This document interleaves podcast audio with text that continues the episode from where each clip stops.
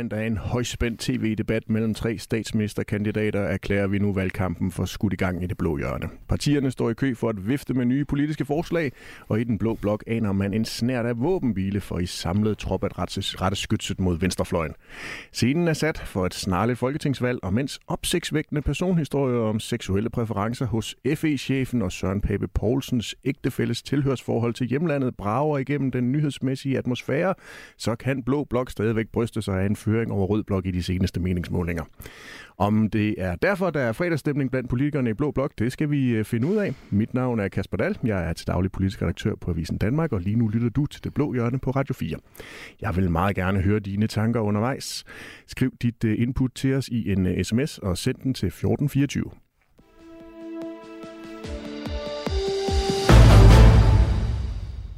I denne uge er jeg igen igen akkompagneret af Alex Vandopslag, politisk leder af Liberal Alliance, og Inger Støjberg, formand for Danmarksdemokraterne.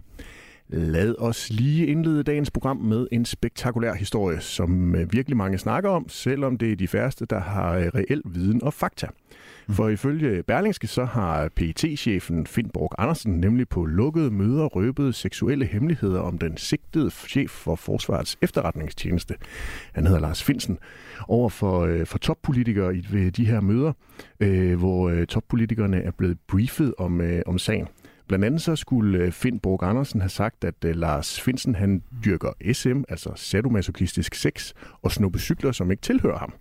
Eksperter har ifølge Berlingske kategoriseret Finn Borg Andersens udtalelser på de her lukkede møder som karaktermor og tilsværtning af FE-chefen, fordi det intet har med sagen og hans sigtelser for lækage af højt kvalificerede oplysninger at gøre. En, der også gav sit besøg med på historien, det var tidligere justitsminister og venstremedlem Søren Pind. På Twitter skrev han uh, onsdag aften, det her er uhørt. Hvem har givet Finsen en sikkerhedsgodkendelse? Det er det spørgsmål, et hvert tænkende menneske bør stille sig selv. Det er det glæde vanvid.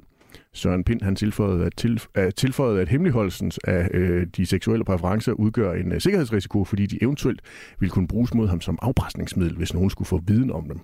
Senere har Søren Pind vist øh, slettet sine tweets, men øh, det her det er jo en lidt prekær sag. Jeg kunne egentlig godt tænke mig at spørge dagens debatter, debattører om jeres uforbeholdende mening. Øhm, Alex Vanderslag, føler du, at landets øh, sikkerhed har været mere udsat ved at høre om øh, FE-chefens øh, seksuelle præferencer? Nej, altså jeg, jeg, jeg har det på samme måde som de eksperter og professorer, der udtaler sig i artiklen, at det, er, det, øh, det lugter af, at øh, det er et karaktermord, der er nogle andre motiver, måske politiske motiver bag. Øh, og jeg har svært ved at se, hvorfor det er relevant i en sikkelse for landsforræderi, at man øh, dyrker sex på en bestemt måde. Det, det er jo trods alt ikke at forræde sit land og have nogle, nogle seksuelle præferencer. Øh, og ellers så har jeg jo været glad for artiklen på flere måder. Altså jeg undrede mig over, at jeg ikke blev indkaldt til den briefing. Men det blev jo forklaret i artiklen. Det var jo toppolitikere, og så tænkte jeg, så er det jo bare derfor. Øh, og det må man tage med. Det gør jo så også, at jeg kan tale lidt mere frit for leveren. Og altså, det, det, er jo ikke mere end et halvt år siden, vi i Liberale Alliance foreslog, at man skulle nedsætte en kommission til at kuglegrave hele FE-skandalen. Og det må jeg bare sige, det, det bliver jo bare endnu mere relevant nu. Hvorfor, altså, Hvorfor bliver det endnu mere relevant? For at få undersøgt, til dels har man overholdt alle forvaltningsretlige skikke og principper, eller har man øh, i gåsøjne, jeg vil ikke bruge for stærke ord, men misbrugt magten og, og begået karaktermord? Og i hvor høj grad har der været en politisk involvering? Er det politisk initieret? Øh, har man politisk presset på for at, at overreagere? i, i de forskellige stadier af FE-sagen. Det synes jeg skal undersøges af en kommission, og så må en kommission jo konkludere det, den gør, og så må vi andre jo rette ind efter det. Men Alex Vanslag, du plejer da aldrig at holde dig tilbage fra at bruge hårde ord, når det gælder øh, politiske modstandere. Hvorfor holder du dig lige pludselig tilbage i den her sag? Om det er også bare forundret. Nu, nu, nu sagde det her med at misbruge magten. Det, det lyder jo meget alvorligt, men det er klart, at hvis man, man i sådan en briefing kommer med oplysninger, der er til skade for en, en anklaget en sigtet, men som slet ikke er relevante for sagen, så, så, så, så bryder man sig jo på nogle, nogle principper. Altså, så, så gør man jo noget forkert. Så kan man jo diskutere semantisk øh, misbrug af magt. Er det, er det for hårdt et udtryk at bruge? Uh, så det er egentlig bare derfor, jeg prøver lige at korrigere mig selv lidt. Men jeg ved ikke lige, hvad de, hvad de andre ord skulle være. Så det er jo en form for misbrug af magt. Kunne det tyde på? Igen, det, jeg synes, det skal undersøges, for jeg kan jo ikke konkludere noget hånd, håndfast her. Inger Støjberg Søren øh, Pind, han vil jo gerne have den her debat omkring sikkerhedsgodkendelser her til lands. Øh, skal ens øh, seksuelle tilbøjeligheder være udslagsgivende for, om man kan sikkerhedsgodkendes i, i Danmark, ifølge dig? Nej, altså nu, jeg har jo heller ikke været med til den her briefing øh, af gode grunde, men, øh, men altså, jeg må godt nok også sige, at jeg synes, det her det virker vildt øh, mærkeligt. Altså nu så jeg lige... Øh, at øh, Søren Pind, han var, var med i det seneste afsnit af Kloven. Øh, og, øh, og jeg ved ikke, altså det er jo også altid sådan et sted, hvor man ikke helt ved, om det er fiktion, eller om det er virkelighed, eller om det bare er inspireret af, af virkeligheden. Og det er jo lidt det, når man, øh, når man hører om Søren Pinds øh, tweet. Altså har man lidt fornemmelsen af, at det også godt kunne være et afsnit af Kloven. Altså helt ærligt, øh, det kommer jo simpelthen ikke, øh, ikke også ved, øh, hvad, øh, hvad efterretningschefen han kan lide, og hvad han ikke kan lide. Altså det, det, det handler om, og det, det må handle om, det er jo, om han kan være udsat for, for afpresning. Og hvis der ikke er noget hemmeligt over det, øh, altså over for hans øh, kone, eller hvis hun er med, eller, altså hvad ved jeg, det er jo lidt underligt noget at stå og diskutere i, øh, jamen, altså hvad, hvad, hvad kommer det så sagen ved? Altså det, det kan man, det, det må jeg bare sige. Jeg kan ikke forstå, hvad det kommer sagen ved. Men Inger Støjberg, ens seksuelle præferencer og ens privatliv, det har vel en eller anden betydning for, hvorvidt man kan sikkerhedsgodkendes i det her land? Altså kan man eksempelvis have en, øh, en affære eller øh, lignende, før det er, at man, man kan risikere at komme ud i sådan en situation, hvor man kan afpresses? Jamen, øh, altså, hvis det er, er... Altså, jeg kender jo af gode grunde ikke Finsens aftaler med sin kone. øh, men, men hvis det, nu, det hele nu er aftalt med hende, så er der jo ikke noget, der kan afpresse nogen som helst. Altså, fordi det er jo kun, hvis noget kan komme frem, og man er bange for, at det kan komme frem, mm. at så kan det bruges som afpresning. Hvis ikke man er bange for, at, at det kommer frem, altså hvis man ikke man synes, man har noget at skjule over for for eksempel sin kone, Jamen, men hvad, hvad, hvad er det så, det er? Det, hvordan skulle det så kunne bruges som afpresning? Det kan men, næsten, men nu, det, hvis det kan man har noget at skjule over for konen? Jamen altså, det skal man jo øh, vurdere med sig selv, øh, også om, øh, om man har noget, man synes, der skal skjules eller ej. Altså, altså man må simpelthen også bare gå ud fra, at øh, den, der er øh, i spidsen for en efterretningstjeneste, også har gjort sig de her overvejelser.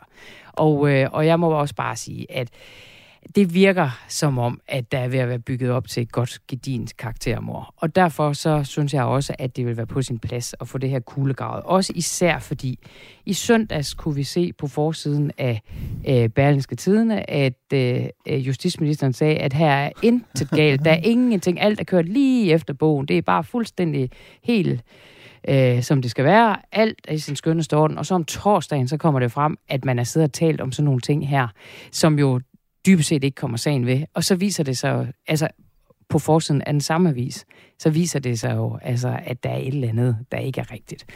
Jeg er ikke den, der synes, man skal kuglegrave alverdens ting i det her land, fordi vi kan også øh, komme til at, at kuglegrave os ihjel. Men det her, det tror jeg nu nok vil være godt. Øh, så kan regeringen jo også blive renset.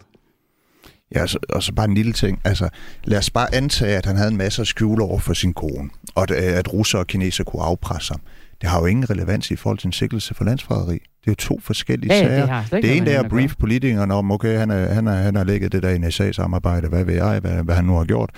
Øh, og så hvis det er, man vurderer, at han kan jo ikke være ansat som chef for PT, fordi han dykker sex på nogle, nogle mærkelige måder, det kan han blive afpresset på. Men, men undskyld mig, det er jo ikke noget, man skal oplyse os politikere om. Altså, så må man jo træffe den beslutning i de organer, man gør det, og sige, at vi har valgt at skifte chefen ud, og det har vi af de og de årsager. Altså det, jeg, jeg synes, det er mærkværdigt lige meget hvad. Altså det kan godt være, at der er en god forklaring. Jeg kan bare ikke lige se, hvad det, hvad det skulle være.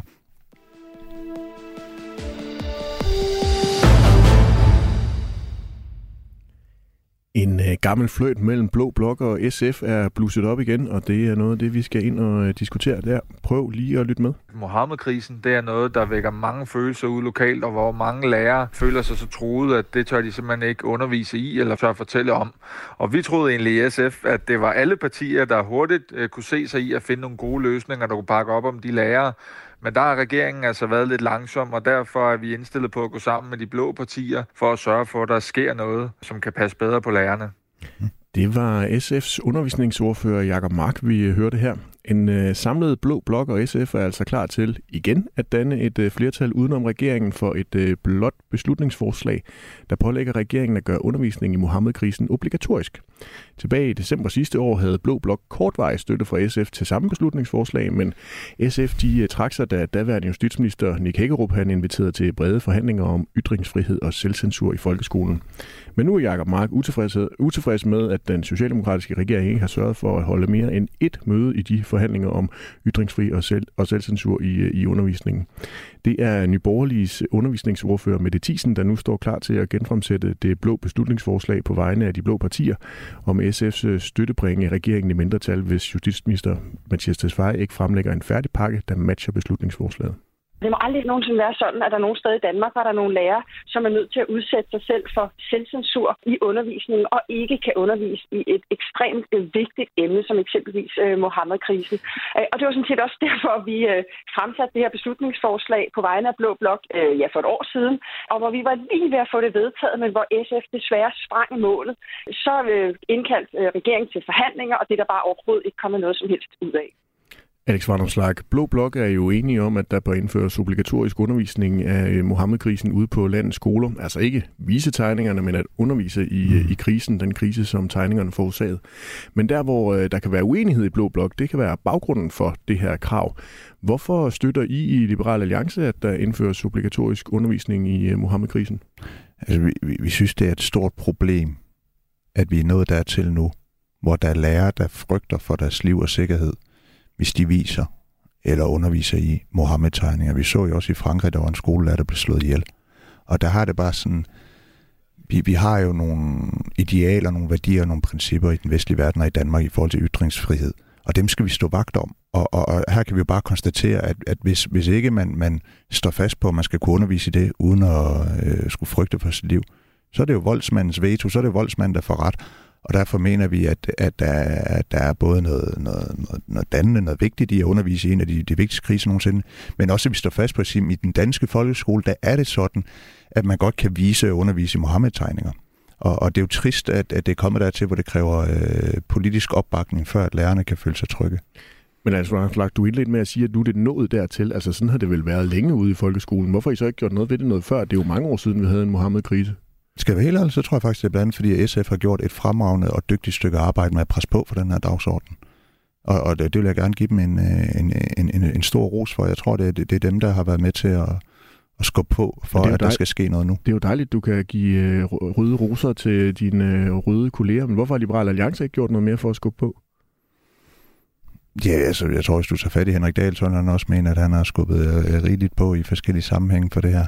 Men altså, øh, vi, vi, vi skubber på for, for alle mulige dagsordener, og så er det måske ikke den her, vi har prioriteret højst. Øh, og der er mange andre ting, vi også synes er vigtige. Øh, og jeg går ud fra, at det gør sig igen i de fleste blå partier. Det har været meget SF, der er lidt andet i det her, og det fortjener de ros for.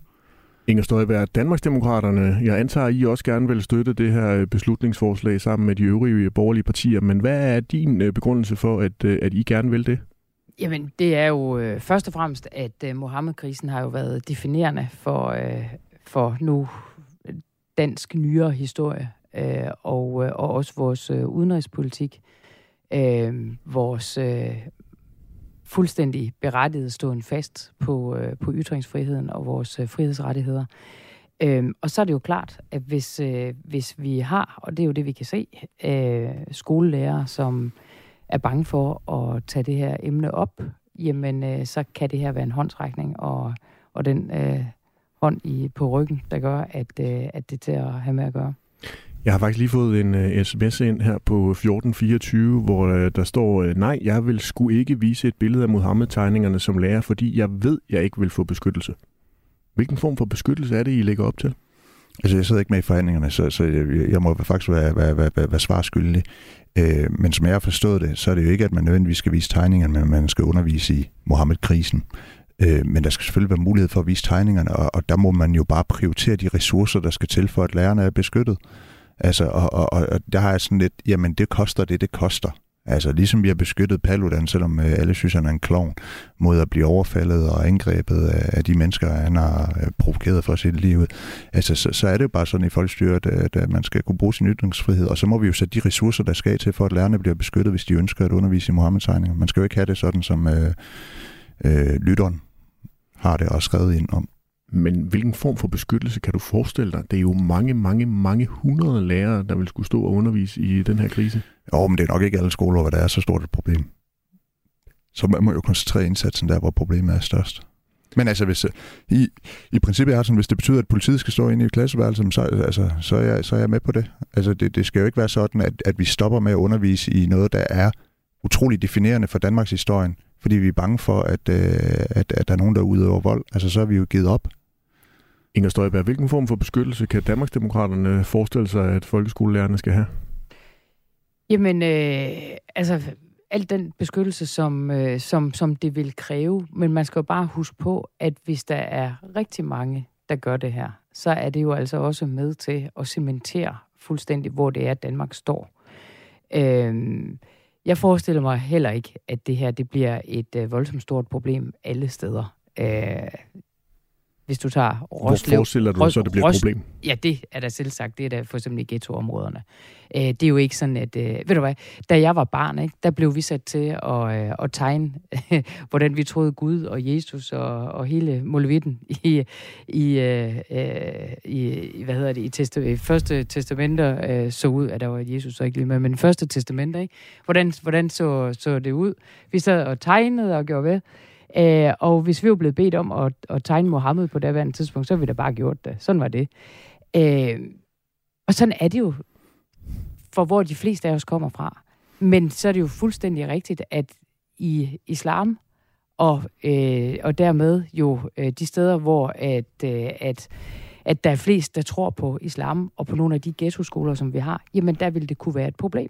Og derfor bliver vi da også nødt til at tage det alvorligt. Men skal man, skal man så sige, at så elever, de skal fritages for at kende et stykke Danmarks historie, der er så definerende for, hvordan Danmark ser ud i dag, og hvordan vores udenrigspolitik ser ud, hvordan vi ser på frihedsrettighederne, og, og hvordan en hel generation af os, øh, der nu øh, gerne vil i Folketinget, eller sidder i Folketinget, ministre, hvad det er, der har rundet os, og hvad det er, der har haft betydning for os, Nej, selvfølgelig skal man da ikke undlade at undervise børn i det. Men Inger Støjberg, imod. Inger Støjberg, lige tilbage til mit spørgsmål og tilbage til sms'en. Altså, der er en lytter, der har sms'et ind på 1424, hvor man netop ikke vil vise et billede af Mohammed-tegningerne, fordi de ved, de ikke vil få, eller vedkommende her ved, at, Men hvor ved at vedkommende ikke vil få beskyttelse. Hvad er det så for, det, det er jo så spørgsmålet, jeg så stiller til dig. Hvad er det for en beskyttelse, du og Danmarksdemokraterne tænker kan være relevant for sådan en lærer, der står og er øh, bekymret? Altså, er det øh, politiet, der skal med ud, som Alex Vandomslag var inde på? Er det PET beskyttelse, vi skal have, eller er det... Det er jo ikke op til hvor, os hvor at vurdere. Det er, det er jo op til de myndigheder, der, der forstår sig på mm. den slags øh, og vurdere.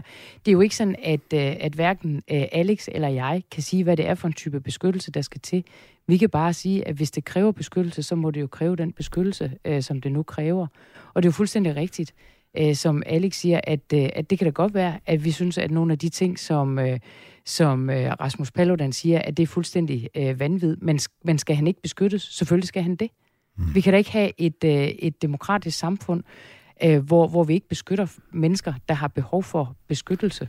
Øh, og, og det er jo rent faktisk så også sådan, altså hvis man nu tager Rasmus Paludan, det er jo faktisk okay i et demokrati at have skøre holdninger. Øh, ja. og, og de mennesker beskytter vi også. Og sådan må det jo så også være for de lærere, som så er blevet bedt om også at tage Mohammed-tegningerne op, og den del af vores historie, øh, og tage det op, så må vi jo også stå ved det, og så må man jo så beskytte de lærere, hvis der er nogen, som, som der vidderligt altså er i fare. Men det er jo ikke sådan, at alle danske folkeskolelærere vil have et problem med at vise Mohammed-tegningerne, eller, eller at undervise om Mohammed-krisen, og, øh, og hvad det har haft for en betydning for, for os her i Danmark. Lige inden Alex Vanderslag får lov til at replicere, så har Hans øh, Jultved fra Hillerød sendt en øh, sms ind på 1424, nemlig øh, hvad med at få et team udefra til at komme med et oplæg i forbindelse med en emneuge om ytringsfrihed? Ja, det kunne også være en mulighed. Så det er ikke men, men det må jo også... der har klassen til daglig, der skal jo, stå og holde øh, jamen, det, det, det kunne jo være en mulighed, og det må jo også være lidt op til den enkelte skole at finde ud af, hvordan de vil øh, tilrettelægge det. Og, og bare et perspektiv, som, øh, som jeg lige vil øh, dele med far for at lyde sådan helt Øslem Sekic-agtigt og få øh, ugens blå mærke lidt senere i programmet. Men måske kan undervisning i Mohammed-krisen også være med til at bygge bro forstået på den måde, at der er jo brug for en, en, en øget forståelse for begge sider. Altså jeg tror da, at vi danskere, så at sige, hvis man skal dele op på den måde, jo, jo vil have gavn af at forstå, hvor krænkende det er for muslimer. Altså det kan være svært for os at forstå, men det er jo enormt krænkende, og det ville være godt, hvis vi kunne få en forståelse af, hvorfor er det, at de oplever det så, så respektløst, og omvendt, at de fik en forståelse af, hvorfor er det, vi mener, det er øh, en værdi, et princip, der er så vigtigt, og at det er ukrænkeligt med ytringsfriheden. Men hvis man kunne bygge noget bro og skabe noget forståelse, og det tror jeg, at den dygtige lærer måske vil kunne være, være i stand til i det enkelte klasseværelse. Så synes jeg, at det vil være, være, være, være fremragende. Øh, måske er det Østling Sikic, man skal ud på skolerne. Jeg ved det ikke. Alex Plak, dine øh, kolleger i øh, Blå Blok, nemlig Nyborgerlige, de ser jo gerne, at Jyllandspostens øh, 12 Mohammed-tegninger også bliver en obligatorisk del af undervisningen i den her øh, samlede øh, pakke, man kalder for Mohammed-krisen. Hvad siger Liberal Alliance til lige præcis også at skal øh, vise de 12 tegninger i undervisningen? Altså, jeg synes, det er glimrende, at man har et krav om at undervise i Mohammed-krisen. Øh, og man decideret skal vise tegningerne, altså det, det, det er ikke det, der, der, der, der er vigtigst for os. Inger Støjberg, er det vigtigt for Danmarksdemokraterne, at tegningerne bliver vist i undervisningen? Øh, altså umiddelbart, så vil jeg jo sige ja. Men, øh, men, men altså, det, er ikke, det er ikke det, der er nødvendigvis det allervigtigste øh, for mig, at Mohammed-tegningerne bliver vist. Men, fordi der findes rigtig mange Mohammed-tegninger. Altså man kunne også tage Charlie Hebdo, øh, og så kunne man bare begynde med at vise tegninger derfra. Altså man kan jo, der findes jo et hav af Mohammed-tegninger. Øh, øh, så, så det er jo ikke bare de 12, som, øh, som Jyllandsposten øh, i sin tid øh, trykte. Øh, men, men altså, umiddelbart, så vil jeg jo sige ja. Altså, jeg kan sige, jeg, jeg har jo selv min Mohammed-tegning på min iPad, og det har jeg haft altid, lige siden, at, øh, at de her debatter, de kommer op. Altså, så det vil sige rigtig, rigtig mange år. Øh, Øh, og sådan, jeg tror, der er mange af os, der har et eller andet forhold til, til Mohammed-tegninger. Så jeg vil jo ikke være bange for at vise dem. Men, øh, men, men jeg synes i hvert fald, det skal være krav.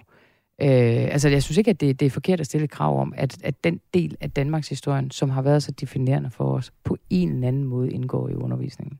Inger Støjberg, det står stadigvæk lidt uklart for mig, hvad det er, Danmark ja, Demokraterne mener. At, ja, altså, ja eller nej, jo... skal de vises i undervisningen, eller skal de ikke vises i undervisningen? Jamen, jeg vil måske i virkeligheden bare øh, stille mig der, at uh, det synes jeg, at man kan diskutere, uh, om, det, uh, om det lige præcis skal være de 12 tegninger, eller om det skal være Mohammed-tegninger generelt, eller om man uh, skal tage debatten om det, eller hvordan man skal gøre det. Men det, hvad siger det, den borgerlige snusfornuft her?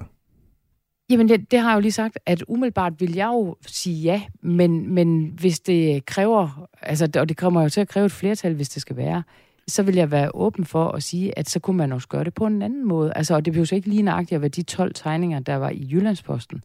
Øh, så, så, så der, er jo sådan, der er jo rigtig mange måder at gøre det på.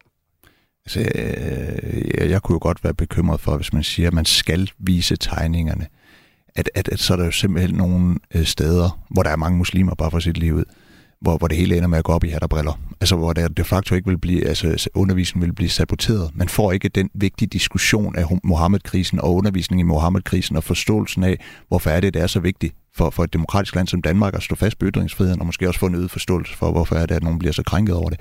Så, så jeg tror, man måske kan ende med at spænde ben for, for det, der er reelt af formålet, og det er jo at, at gøre vores borgere klogere og beskytte vores lærere i et hvert henseende. Så, så jeg vil nok øh, hælde til at være skeptisk over for det. Formand for Skolelederforeningen Claus Hjortdal mener ikke, at undervisning i Mohammed-krisen skal være obligatorisk, men derimod skal være op til den enkelte skole at øh, afgøre, hvordan man vil undervise i det, og også hvordan man øh, vil gøre det. Og faktisk så gør mange skoler det allerede, fortæller han. Lad os lige prøve lidt med her. Selvfølgelig underviser vi i Mohammed-krisen i folkeskolen. Det er en væsentlig del af vores historiefortælling og samfundsfortælling lige i øjeblikket. Så når, når de vil lave lov på det, så er det fuldstændig mod det arbejde, vi sidder laver i undervisningsministeriet, hvor vi snakker om mere ansvar, mere ledelse og mindre styring. Nu går de ind og detaljstyrer meget voldsomt i folkeskolen, så det er, det er nogle mærkelige signaler, de sender. Inger Støjberg, er I med til at undergrave øh, undervisningsministeriets arbejde ved at detaljstyre folkeskolen? Nej, det synes jeg ikke. Og altså, Claus Jorddal har jo ret derhen, at vi sidder jo ikke sådan og, og detaljstyrer helt ned i, øh, i timeplaner og sådan noget. Men, men, men der er jo nogle emner, man ligesom skal omkring. Altså også 2. verdenskrig og alt muligt andet skal vi jo ligesom omkring øh, på en eller anden måde i, øh, i undervisningen. Og der er det her bare også så vigtigt et element i at forstå, hvorfor Danmark er, som Danmark er. Altså det, det er så vigtigt et punkt i Danmarks historien, øh, som har været så definerende. Så, så, så jeg synes godt, at man som politiker kan sige, at, at her er altså et område, man skal omkring. Alex Vandersplak, du er jo leder af et liberalt parti, som går ind for mere frihed og færre regler udstået fra Christiansborg. Hvorfor så pådutte folkeskolerne sådan en krav om obligatorisk undervisning af Mohammed-krisen? Jamen altså, man kan sige, at der er jo to forskellige liberale hensyn. På den ene side, så ønsker man ikke at blande sig for meget i... Øh, i man ønsker i hvert fald ikke at detaljstyre skolerne. Men her der er du inde og detaljstyre. Mm, lad mig lige gøre det færdigt. Men, men det er jo ikke sådan, at man som liberal siger, at I må undervise i hvad som helst ude i skolen. Altså, der er nogle færdigheder, nogle kundskaber, noget dannelse, som man skal forbi, og der synes jeg, at Mohammed-tegning er vigtigere. Men jeg anerkender argumentet om, at som liberal er det dilemmafyldt, fordi på den ene side vil man ikke blande sig for meget i, øh, blande sig for detaljeret i, hvordan skolen underviser. På den anden side er der et andet frihedshensyn, der handler om vores ytringsfrihed. Og hvis vi er nået dertil nu, hvor der er skoler, hvor man ikke kan undervise i Mohammed-tegn, hvor man ikke tør at undervise i Mohammed-krisen, jamen så er vi jo nødt til at sætte ind, fordi det handler om noget af, af det vigtigste i vores folkestyre, nemlig vores ytringsfrihed, og den skal jo også beskyttes. Og der synes jeg, at det hensyn vægter tungere end det andet. Men stoler du virkelig ikke så meget på landets folkeskolelærer, at de godt er klar over, at de skal undervise i Mohammed-krisen, og muligvis også selv kan tilrettelægge, hvordan de vil gøre det? Jamen, altså, der er jo masser af lærere, der, der, der, der frygter for deres liv. Vi har lige haft en, en nytter inden. Det er ikke mange år siden, at Samuel Paty han blev slået ihjel i Frankrig. Så, så det, det er jo ikke bare noget, der kommer ud af den blå luft.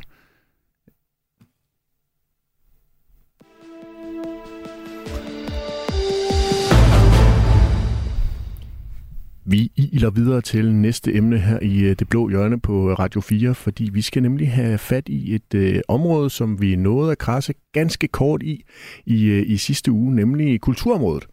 For at øh, øge produktionen ude i yderområderne, så lød det i sidste uge fra dig, Inger Støjberg og Danmarksdemokraterne, at I gerne vil hæve kørselsfradraget for 25 yderkommuner og finde finansiering øh, til det ved at spare på kulturlivet.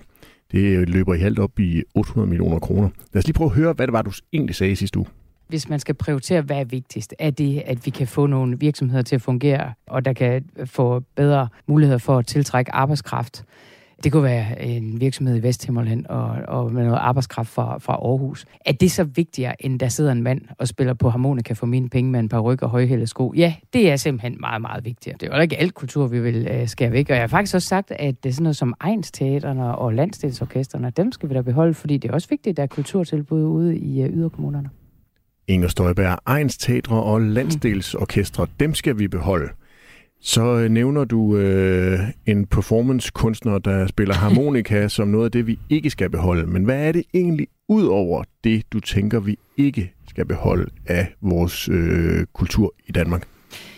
Jamen, altså, vi har jo peget på Statens Kunstfond som, som et af de steder, hvor man uh, roligt kan, kan skære noget. Og det er den, der vist er på 33 millioner kroner om ja, året. Der, der kunne man jo godt gå ind og skære noget. Ikke? Nej, det er faktisk støtten, den livsvarige støtte til, til, som jeg også har været inde og sige, det kunne man også godt skære noget af. Det er rigtigt, ja. Øh, det er 33 millioner, og Statens Kunstfond, det er, det er 500 noget millioner, der ligger der. Øh, og, øh, og vi har vi bruger over 12 milliarder på, på kultur, altså bare, bare i Kulturministeriet.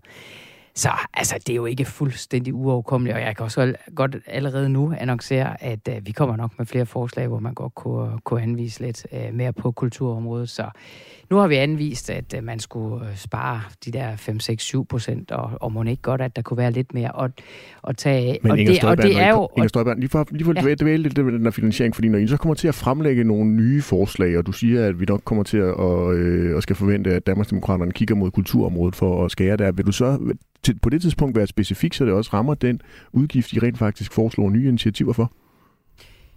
Ja, eller også så vil vi bare sige, at det skal være på Kulturministeriets øh, område, og så er det jo op til fri forhandling. Øh, men, men derfor kan vi jo godt sådan henlede opmærksomheden på nogle øh, områder og sige, at det kunne for eksempel være her, og det er jo så det, vi har gjort den her gang.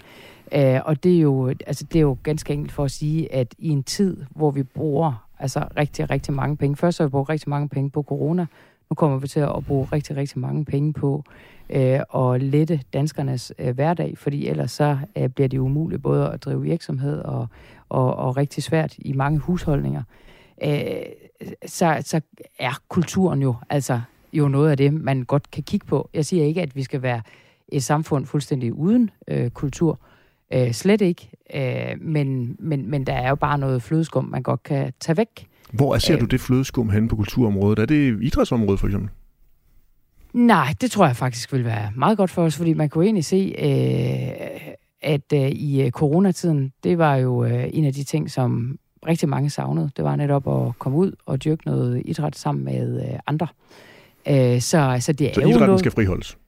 Nej, det siger jeg ikke nødvendigvis fuldstændig, men, men øh, det er ikke der, øh, min første prioritet er, fordi det er jo noget af det, øh, som rigtig mange mennesker også har øh, meget stor gavn af.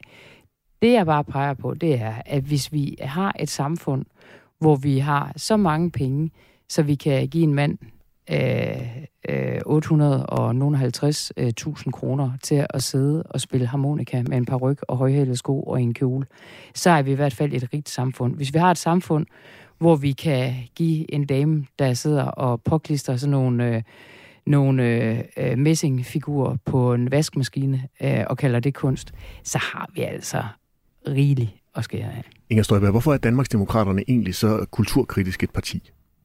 Vi er da ikke et kulturkritisk parti, for jeg sagde jo netop også, at sådan noget som Ejns teaterne og landsdelsorkesterne, de skulle friholdes. Så det er derfor netop en anerkendelse af, at det også er vigtigt, at der er kultur i yderområderne. Alex Vandersplak, jeg var lige hurtigt inde på Liberal Alliances øh, hjemmeside. I har et mm. punkt, øh, der hedder politik på hjemmesiden. Mm. Klikker man på det, så kommer der en øh, lang række politikområder frem.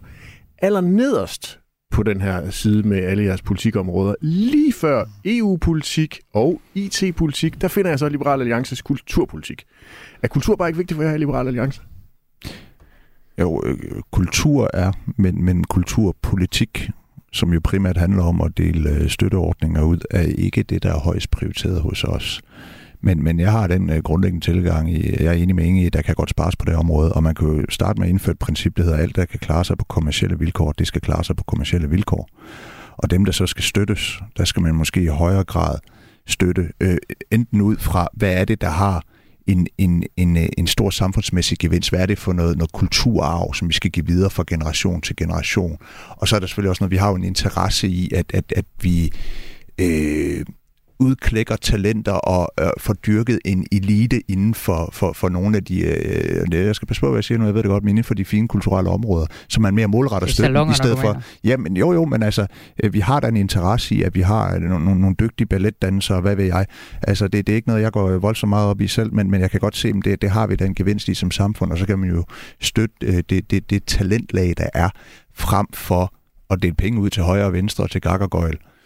Inger Støjberg, jeg har jo også været inde på Danmarksdemokraternes hjemmeside for at læse øh, lidt nærmere og komme dybere ned i jeres kulturpolitik, og det fandt jeg så ikke lige så meget om, og jeg ved, at du vil sige det, fordi I er et nyt parti, og du slet ikke har haft tid til at tænke en komplet øh, kulturpolitik. Men så tænker jeg, prøv lige at øh, lytte efter her, fordi så læser jeg lige noget højt for øh, dig og for Alex Vandopslag og for lytterne. Kulturen spiller en helt afgørende rolle for vores samfund og danskernes liv. Det er kulturen, der binder os sammen og giver os et fælles ståsted i verden. Kulturen er også med til at fremme værdier som demokrati, frihed, tolerance, der er centrale for vores samfund. Og kunst skaber et dybere bånd til vores mm. historie og får os til at fokusere på det, der er større end os selv. Mm. Inger Støjberg, kunne det være nogle ord og sætninger, som kunne finde vej til Danmarksdemokraternes samlede kulturpolitik? Mm. Jamen, øh, i virkeligheden så spiller det jo egentlig meget godt op med det, Alex sagde lige før. Altså, at, øh, at kultur er jo rigtig meget. Altså, hele første del af det, du læser op, det, det er jo i virkeligheden vores fælles kulturarv, og hvad det er, vi bærer med os. Men, men, men dermed jo ikke være sagt, at det behøves, at vi skal have en kæmpestor øh, statslig pose penge og sende, øh, sende i halen af, af nogen, der sidder og spiller harmonika. Men du er ikke afvist over for det, hører dig? Altså, den første del, øh, synes jeg jo sådan set er det, det, kan, det, kan jeg da, det kan jeg da godt omsætte. Øh, og øh, kunst, jamen øh, selvfølgelig skal vi have kunst, og jeg er med på, at det er noget af det, der forsøder hverdagen, og noget af det, der også får blikket til at, at hæve sig lidt øh, nogle gange.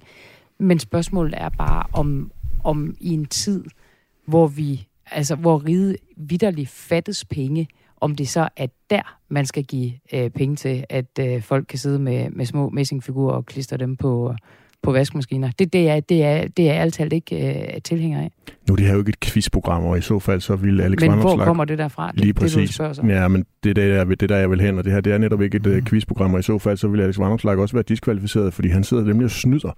Han har været inde på sit eget partis hjemmeside og fundet ud af, at det lige præcis er noget, der står inde på Liberal Alliances hjemmeside. Det er Liberal Alliances kulturpolitik, jeg lige læste højt herfra. Alex Vanderslag, hvad tænker du egentlig om, øh, om det? Jeg synes ikke helt, det måske matchede det, du, øh, du sagde lige tidligere. Jo, det, det Inger kunne faktisk godt høre det, ja. det matchede det. Og jeg har det sådan lidt, hvad er det, der skaber sammenhængskraft i Danmark? Går du over og spørger en socialdemokrat, så siger de, det er omfordeling. Det er, at vi har en velfærdsstat. Det er, at, øh, at man beskatter det rige. Nej, det, der skaber sammenhængskraft i Danmark, det er, at vi føler, at vi har en fælles historie, at vi hører til det samme fællesskab. Og det er kultur, og det er enormt vigtigt. Spørgsmålet er bare, hvordan fremmer vi den dannelse og den samhørighed og den fælles forståelse om det, vi er fælles om. Det tror jeg, vi gør primært gennem en bedre folkeskole, hvor den almindelige dannelse fylder mere.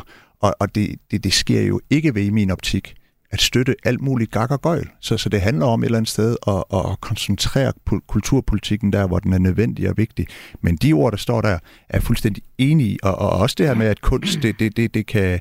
Øh, nu kan jeg ikke huske en konkret formulering, men det sætter fokus på alt det, der er større end os selv. Altså, en af de ting, vi diskuterer meget for tiden øh, i, i samfundet, det er unges mistrivsel. Altså, jeg tror da... Øh, øh, Øh, Øh, at noget af mistrivselen kommer af selvoptagethed. Hvad er en kur mod selvoptagethed? Jamen det er der kunst, det er kultur, det er, når man får blik for det, der er større end en selv. Så selvfølgelig er kultur vigtigt, men det er ikke sådan, at vi prioriterer kulturpolitik og støtteordninger højt, fordi det, det øh, ja, nu prøver vi jo at finde ud af, hvad det er, der er god borgerlig kulturpolitik i øh, 2022, men lad os lige prøve at dykke lidt tilbage i historiebøgerne, fordi hvis vi går tilbage til 2016, så besluttede Venstre-regeringen og de øvrige øh, borgerlige partier at lave et øh, omprioriteringsbidrag, der skar 2% af al statslig drift over fire år, det vil sige til udgangen af 2019. Pengene de skulle gå til kernevelfærd herunder ældre, sundhed og tryghed. På øh, kulturområdet der beløb øh, det så dengang til 437 millioner kroner ud af Kulturministeriets daværende samlede samlet budget på ca. 6,5 milliarder kroner. Inger Støjberg, er du klar til at tage hul på sådan et nyt omprioriteringsbidrag, hvis øh, Blå Blok de skulle komme øh, til magten efter et folketingsvalg? Nej, altså det vi har sagt, det er, at der er specifikke områder, som vi er klar til at skære på, blandt andet Kulturministeriets budget. Så ingen, så, grøn, så, ingen grøn høster ud over kulturområdet?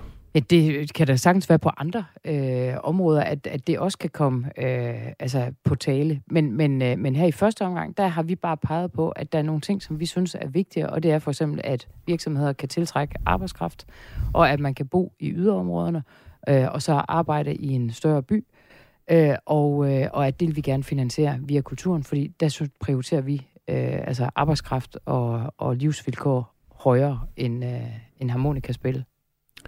Om øh, det også gælder harmonika, ja, om det også gælder harmonikaspillet i høje hæl, skal være usagt, men i hvert fald når det gælder øh, selve tilgangen til kulturområdet, der har vi den modsatte grøft af dig, øh, Inger, nemlig Venstre. Øh, og det blev ganske tydeligt lidt tidligere på ugen, da Venstres kulturordfører Janne Jørgensen var ude i politikken og spå et øh, løft af kulturen fra Venstres side. Min kollega Stefan Axelsen, han lavede et lille interview med øh, Janne Jørgensen i går, og her øh, begrundede han tilførelsen af midler til kulturområdet sådan her. Jamen, fordi kultur er vigtigt. Og hvis ikke man vidste det på forhånd, så vidste man det i hvert fald her under corona, hvor kulturen jo mere eller mindre var lukket ned. Altså det var det første, der blev lukket, og det var det sidste, der blev åbnet. Og jeg tror, det er det, som øh, folk virkelig har savnet. Det er i hvert fald noget, jeg selv har savnet, og alle andre, jeg har talt med, øh, har virkelig savnet. Det, det, og så var det jo samtidig det, som øh, de, der var hjemsendt, og det ved jeg godt, det var jo langt fra alle, der var det, men de, der var hjemsendt, øh, kunne så få tiden til at gå med at læse en god bog, eller høre noget musik, eller se en film i fjernsynet. Så altså kultur er rigtig vigtigt, og der er dele af kulturen, som jo altså ikke kan stå på egen ben, og som kun kan klare sig med øh, offentlig støtte fra stat, kommuner osv., og den skal vi understøtte, fordi det er vigtigt. Men Jan E. Jørgensen, dit eget parti øh, stod jo, hvis vi spoler tiden tilbage til 2016, bag det her omprioriteringsbidrag, der begyndte at skære blandt andet også øh, en stor del af kulturlivet i forbindelse med de her 2% besparelser her årligt. Øhm, hvad har ændret sig? Altså omprioriteringsbidraget var jo vigtigt, fordi der blandt andet skulle tilføres midler til øh, hospitalerne. Det man jo så kan diskutere, og som man også godt kunne have diskuteret dengang, det medgiver jeg, det er om, når du så har et så lille område som kulturen, der jo fylder få procent af det samlede statsbudget, så fylder 2% af et meget lille beløb jo heller ikke ret meget, og derfor er det jo heller ikke noget, der batter øh, særlig meget, når du skal finansiere hospitaler eller klima eller forsvar eller andre af de store øh, udgifter, vi står overfor. Så, øh, og på samme måde kan man sige, hvis du tilfører noget til kulturen, så er det et store regnskab. Finansloven, der er det virkelig en småpenge. Men for kulturlivet, der vil det være rigtig mange penge. Inger Støjberg, hvad tænker du om øh, dit øh, tidligere partis øh, nye kulturpolitik? Jamen, øh, det skal de da være, være så hjertelig velkommen, men det er måske faktisk en af årsagerne til, at jeg ikke øh, føler mig så hjemme der. øh, nu har I nogle gange spurgt om, hvorfor føler du dig egentlig ikke hjemme i Venstre længere? Ja, blandt andet, fordi Janne Jørgensen, han definerer kulturpolitikken ja. sammen med Bertel Hårder. Altså, det, det er jo sådan en af årsagerne, ikke også? Øh, og, og, og der må man bare sige, der prioriterer vi bare anderledes i, øh, i Danmarksdemokraterne. Øh, og, øh, og det er vel egentlig fair nok. Så altså, jeg skal jo ikke give karakter til det. Jeg kan bare sige, at, øh, at, at, at nogle af de ting, som Janne Jørgensen nævner der, det kan jeg godt være for uden. Else Magnuslag, her har vi jo et øh, borgerligt statsministerkandidatparti, der gerne vil investere i, øh, i kultur. Hvad tænker Liberale Alliance omkring det? Jamen, jeg, jeg synes ikke, der skal tilføres flere penge til området. Altså, jeg nævner jo selv, at der er brug for støtte til dem, der ikke kan klare sig på kommersielle vilkår. Ja, så kunne man jo starte med at fjerne støtten for dem, der kan klare sig på kommersielle vilkår. Nu er jeg ikke kulturoverfører, så jeg har ikke siddet meget med det på Christiansborg, men jeg, jeg har siddet i kulturudvalget i øh, Københavns borgerrepræsentation i et par år, inden jeg, jeg, jeg, jeg, jeg trådte ud igen. Og der må jeg bare sige, noget af det, vi brugt allerflest penge på, millioner af kroner, det var at støtte nogle af de mest populære festivaler overhovedet i København, som folk strømmer til frivilligt og betaler dyre domme for billetter. Og det er jo simpelthen, det er jo spild af penge at sige, at så skal de også have et statsligt tilskud, når de kan klare sig, eller undskyld, kommunalt i det her tilfælde, når de kan klare sig på kommersielle vilkår. Så hvis, hvis Janne Jørgensen gerne vil give mere støtte til dem, der, der, der, der, der, der ikke kan klare sig på kommersielle vilkår, så tager der pengene for dem, der godt kan klare sig selv. Og øh, det, det, jeg synes, det er lidt en ærgerlig tilgang fra, øh, jeg ved ikke, om jeg skal sige venstre fra Janne Jørgensen, men det kan da godt være, at det er klidret med hele gruppen. Det er jo en anden spændende snak. Antyder du her med, at det måske kan være noget, der er en reaktion på Inger Støjbergs udspil? Der netop handlede om at skulle skære i, i kulturen? Øh, det var ikke det, jeg antydede, nej. Nej. Men, Tror du, det er det? Øh, ja, måske for Janne Jørgensen. Men, men jeg ved ikke, er det Venstres politik, eller er det bare Janne, der snakker? Men man går ud fra, at det er Venstres politik. Ja, det må man jo gå ud fra. Han er jo ikke blevet øh, banket nej. på plads. Men øh, kunne Jan ikke godt finde på at sige noget alligevel? Du kender ham bedre, end jeg gør, Inger. ja, det ved jeg ikke. Altså, øh, jamen, jeg går ud fra, at det er Venstres politik. Jamen, det må vi gå ud fra. Ja.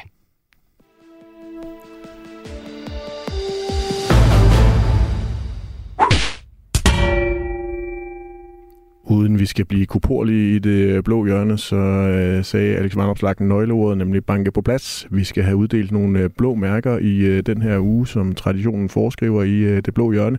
Alex Vandopslag, hvem skal have øh, dit øh, blå mærke i den her uge? Det skal Søren Pind. Hvorfor? For hans... Øh øh, tweets i øh, FE-sagen, og hvor han starter med at sige, at øh, det at dyrke sex, øh, SM6, det er jo en depraveret adfærd, og så kan man jo på ingen måde blive sikkerhedsgodkendt, og han holder ligesom fast i det. Og jeg synes, det kommer sådan lidt i forlængelse af, at han gennem lang tid har været sådan en apologet øh, for, for, for, for regeringen. Altså, hvis og der det er må en... du lige forklare, så alle er med. ja, ja, men apologet, altså det er en, der forsvarer en, en person, der er skyldig, så at sige. Ikke? Uh, og han har jo helt centralt med at forsvare både Mette Frederiksen og Barbara Bertelsen, og nu skal han også stå i spidsen for et eller andet medie, halløj, hos dem. Og, altså, men øh, medierne har jo også altid ret. Jo, men det, det, det, det tror jeg da ikke, sådan Pind er enig i. Uh-huh. Uh, og jeg, jeg må bare indrømme, jeg synes, det, det har været ærgerligt at observere flere gange, hvordan sådan Pind på, uh, på Twitter uh, stiller sig på den forkerte side af den borgerlige linje. Blot mærke til Søren Pind. Inger Støjberg, hvem skal have dit blå mærke den her uge? Jeg har også skrevet Søren Pind. Hallo, så skal han have et diplom. Ja, han skal have et diplom nu, ja. Ja, altså det skal vi altså indføre sådan et diplom, når vi er ja, enige. og en pisk. ja, det er på idéblokken. Inger Støjberg, hvad er din begrundelse? Fordi jeg ved, at du er ikke på Twitter. Nej, jeg er ikke på Twitter, men jeg har jo fået refereret hele den der Twitter-sag. Ja, du følger utrolig meget med på, hvad der sker på Twitter, er en, der ikke så mange, der ringer og fortæller mig om, hvad der foregår på Twitter, så jeg føler nogle gange selv, at jeg er der. Så det var dejligt. Øh, så slipper jeg selv for at sidde og læse det der. Men øh, jamen, det skal han, øh, altså i virkeligheden er de samme, øh, men, men samme begrundelse, som, øh, som Alex gav. Altså, jeg synes simpelthen, Søren Pind, han øh, blander sig helt utidigt i alt for mange ting. Søren Pind, han gik ud af politik, fordi han ikke vil mene noget. Han har aldrig nogensinde ment så meget, som han gør nu. Øh, og så i går, da jeg lige sad og så det der afsnit af Kloven, hvor han, øh, han havde brækket armen, så tænkte jeg, med sådan en brækket arm, der hører jo altså også blot mærke til det.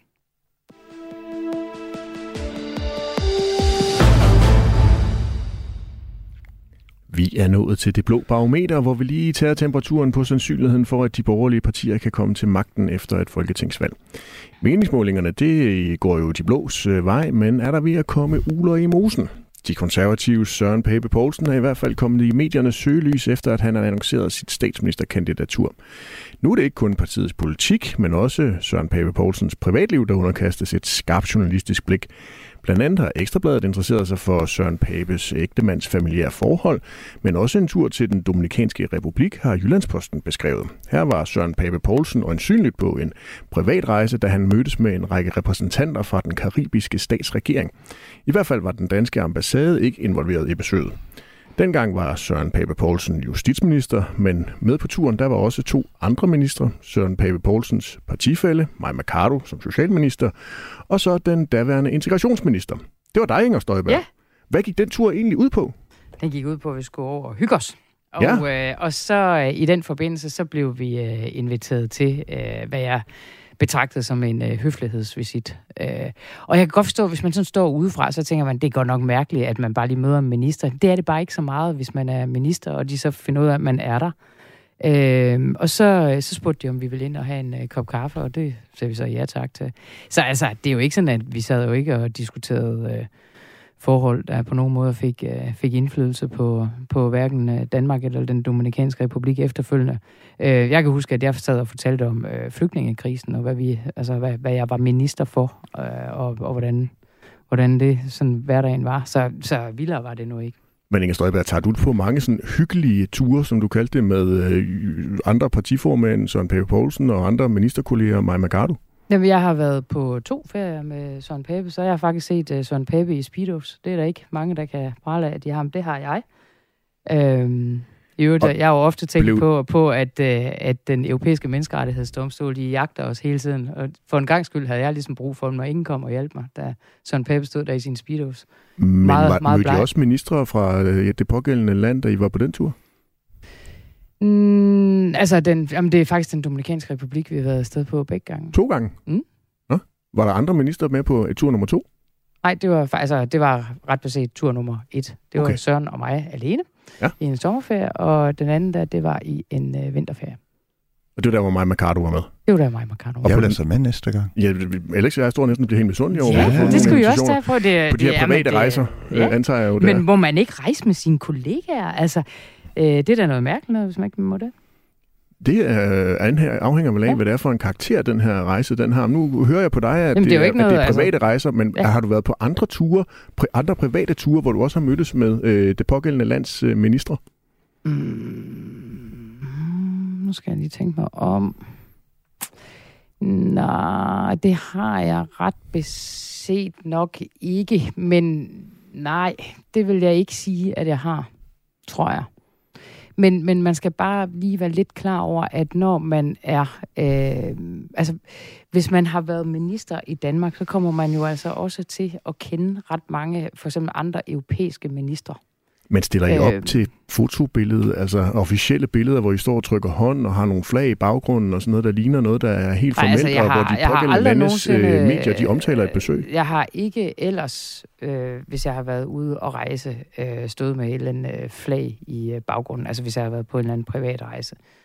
Øh, det har jeg over den her tur til den Dominikanske Republik? Nej, det, det har jeg ikke, men, men, men du spurgte til, om jeg nogensinde har mødt nogen, altså når, hvis jeg har været på en privat tur, og og der er jeg faktisk kommet lidt i tvivl, om jeg har det. Altså, om jeg på en eller anden måde så har øh, drukket en kop kaffe med nogen. Men for, for eksempel, så har jeg øh, jo haft en del med den, øh, den norske øh, tidligere integrationsminister, Sylvie Listhav, at gøre. Øh, og, øh, og vi har jo også set hinanden i sådan mere eller mindre private øh, forhold, øh, eller øh, til private ting, ikke også? Øh, så, så, så, så det kommer lidt an på, hvordan du definerer det, fordi du kan jo godt, du kan jo godt på en eller anden måde få et rigtig venskabeligt forhold med en minister fra et andet land, og det kan der jo ikke øh, rigtig være noget, noget dumt eller dårligt i, faktisk tværtimod. Så Sylvia og jeg, vi har, vi har ofte altså, talt sammen, og vi taler også i telefon sammen indimellem, og sådan noget, ikke også? Øh, helt privat, og det er, vel, det, det, er jo, det er jo sådan, det er, når man møder kollegaer. Inger Støjberg, hvordan fandt øh, styret i den Dominikanske Republik egentlig ud af, at øh, jer tre danske ministre var på tur? Det ved jeg ikke, og det kan jeg lige skal sige, øh, det ved jeg ikke af en helt bestemt årsag, fordi det var lige op til, at øh, min far skulle begraves. Så jeg havde ikke noget med den del at gøre. Øh, jeg rejste faktisk dagen efter min fars begravelse. Så, så alt det der, det ved jeg ganske enkelt ikke noget om. Alice Vanderslag, hvad tænker du om alt den øh, fokus, som Søren Pape Poulsens privatliv og tidligere udenlandsrejser som minister har tiltrukket sig her den seneste tid? Er det noget, der kan spænde, bor- spænde ben for en uh, borgerlig valgsejr? Jeg tror ikke, jeg tænker det, det store om det. Jeg tror ikke, det er det, der kommer til at afgøre valget. Nej, altså jeg synes, øh, nogle af de der historier har også været, været, været, været, været ret tyndbinde, og nogle af de andre har Søren jo også øh, været ude og præcisere i dag og beklage noget af det. Så jeg, har sådan lidt, jeg, jeg tror ikke, det er det, der afgør valget.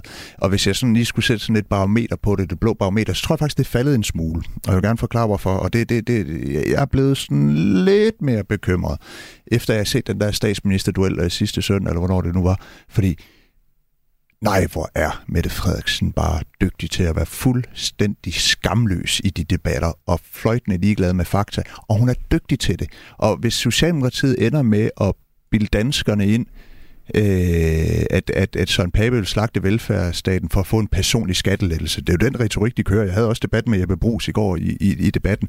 Men så kan det da godt være, at de kan gå hen og vinde. Øh, så vil jeg sige, at de vinder ikke på fair play eller noget, men, men, men de er jo dygtig til at være skamløs og fløjtende ligeglad med fakta. Så jeg vil sige, at det blå barometer er blevet svækket en, øh, en lille smule. For god ordens skyld, så skal vi selvfølgelig lige have rundet turen til den Dominikanske Republik af med en, øh, en betragtning fra Søren Pape Poulsen selv. Han har nemlig været ude på Facebook øh, tidligere i dag, hvor han øh, skriver, som Ekstrabladet og Jyllandsposten har skrevet, har jeg haft møder med politikere fra den Dominikanske Republik. Det står klart for mig, at jeg ikke skulle have mødtes med de politikere, uden at jeg forudgående havde informeret og rådført mig med den danske udenrigstjeneste. Jeg fortryder de møder. Forkerte oplysninger er ikke i orden, og jeg vil fremadrettet sikre mig, at det ikke gentager sig. Inger Støjberg, fortryder du også de møder? Jamen, jeg tilslutter mig fuldstændig det, Søren Pape har skrevet. Alex Vanderslag? Det her det er bare en, en lille historie. Nu blev jeg ikke spurgt, om jeg har haft sådan nogle møder. For nogle år siden, inden jeg kom i Folketinget, der backpackede jeg tværs igennem en række vestafrikanske lande. Det er lige noget for dig, Inger. Og øh, på et tidspunkt falder jeg i snak med en i Elfenbenskysten, som er en rigtig stor kanon, og han påstår, at han er vicepræsident i landet. Jeg spiser frokost med ham, og det, det hele viser sig at være løgn i øvrigt. Men, øh, men det var en lille sjov anekdote, jeg lige vil dele. Inger Støjberg, ja. i øh, går aftes og i dag i øh, den fysiske udgave af Politikken, der var der igen igen snak om dig og salongerne. Ja. Politikken de kunne fortælle, at øh, du op til seneste folketingsvalg fik øh, støttekroner fra en række erhvervsklubber, som eksperter sammenlignet med politiske salonger. Ja.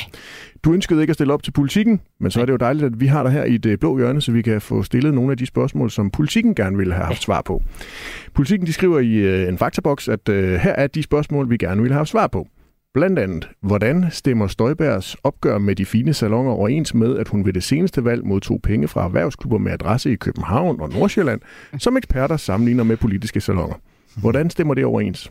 Det stemmer rigtig godt overens, synes jeg. Altså, i øvrigt, jeg kan ikke sige, at det er helt rigtigt. Altså, jeg læser ikke politikken, og, øh, og det er også er ret sjældent, at jeg faktisk stiller op til, til interview. Altså, det er jo et menighedsblad for kystbanefeminister op i Nordsjælland, ikke? Og så prøv at høre. Men, Inger men, men, når, når, jeg læser politik, og jeg synes, jeg har nogle ja, rigtig gode spørgsmål her. Det har jeg også tænkt på. Kasper. Så jeg synes, at svarene, svarene er utrolig gode. Jeg læser jo alle morgenaviser. Inger Støjberg, hvordan stemmer det her øh, overens med dit opgør med de fine salonger, når du nu får noget, som politikken kalder for salonlignende øh, erhvervsklubber fra Nordsjælland? Jamen, det var måske i virkeligheden også for at sige, at jeg, jeg, jeg tænker ikke, at politikken sådan er min øh, altså åndelige vejleder. Lad mig sige det på den måde.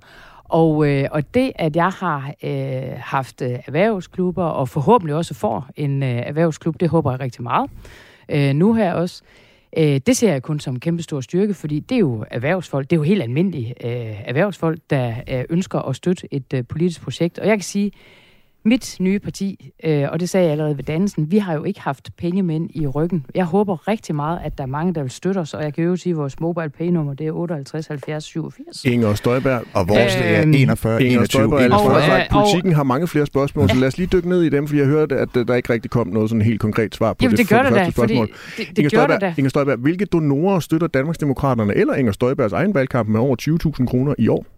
Det kommer vi til at, øh, at oplyse, når nu øh, regnskabet skal lægges frem. Jeg tror, det er om halvanden års tid. Så vil man jo kunne se det. Og jeg håber vidderligt, der er mange, fordi hvis vi skal have en borgerlig regering, det er jo det, øh, Alex også sagde lige før, så kommer det virkelig til at kræve rigtig mange penge.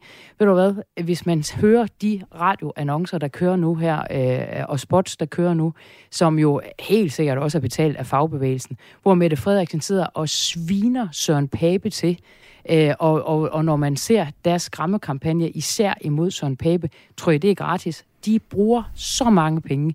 Og, øh, og det er jo deres måde at få penge på. Det er langt hen af vejen af fagbevægelsen. Mm. Vi bliver jo nødt til at få nogle erhvervsfolk blandt andet til at hjælpe os. Og hvis vi skal have en borgerlig regering, så er det simpelthen pine død nødvendigt, at der er nogen, der går ind og, øh, og hjælper os. Så derfor, jeg tager imod alle de bidrag, der overhovedet kan komme. Og vi skal nok oplyse, når der er nogen, der giver over 20.000. Inger Støjberg, det synes jeg lyder som et ja til... Eller 22.000, som reglerne er. Ja, Inger Støjberg, jeg synes, det lyder som et, et ja til det tredje af politikens spørgsmål, nemlig bliver Danmarksdemokraterne støttet af en eller flere pengeindsamlende erhvervsklubber i år? Det håber jeg rigtig meget. Øh, vi er faktisk ved at danne en erhvervsklub, og jeg vil gerne invitere alle, der overhovedet har lyst til at komme med i den erhvervsklub øh, med. Og alternativt, så kan man igen få mobile pay nummer Alex Vanopslag har, liberal, Alex har Liberal Alliance også erhvervsklubber?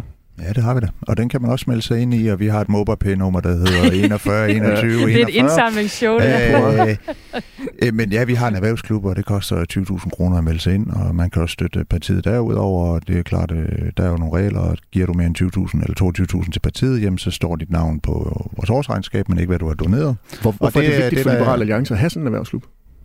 Jamen det er der to grunde til. Det ene er, at vi vil gerne have input fra, fra, fra, fra dygtige erhvervsfolk til vores politik, og det andet er, vi vil gerne have penge til at føre valgkamp, så vi kan få større indflydelse i, i dansk politik. Er det altafgørende for Liberal Alliances valgkamp, at der kommer bidrag fra sådan en erhvervsklub? Ja.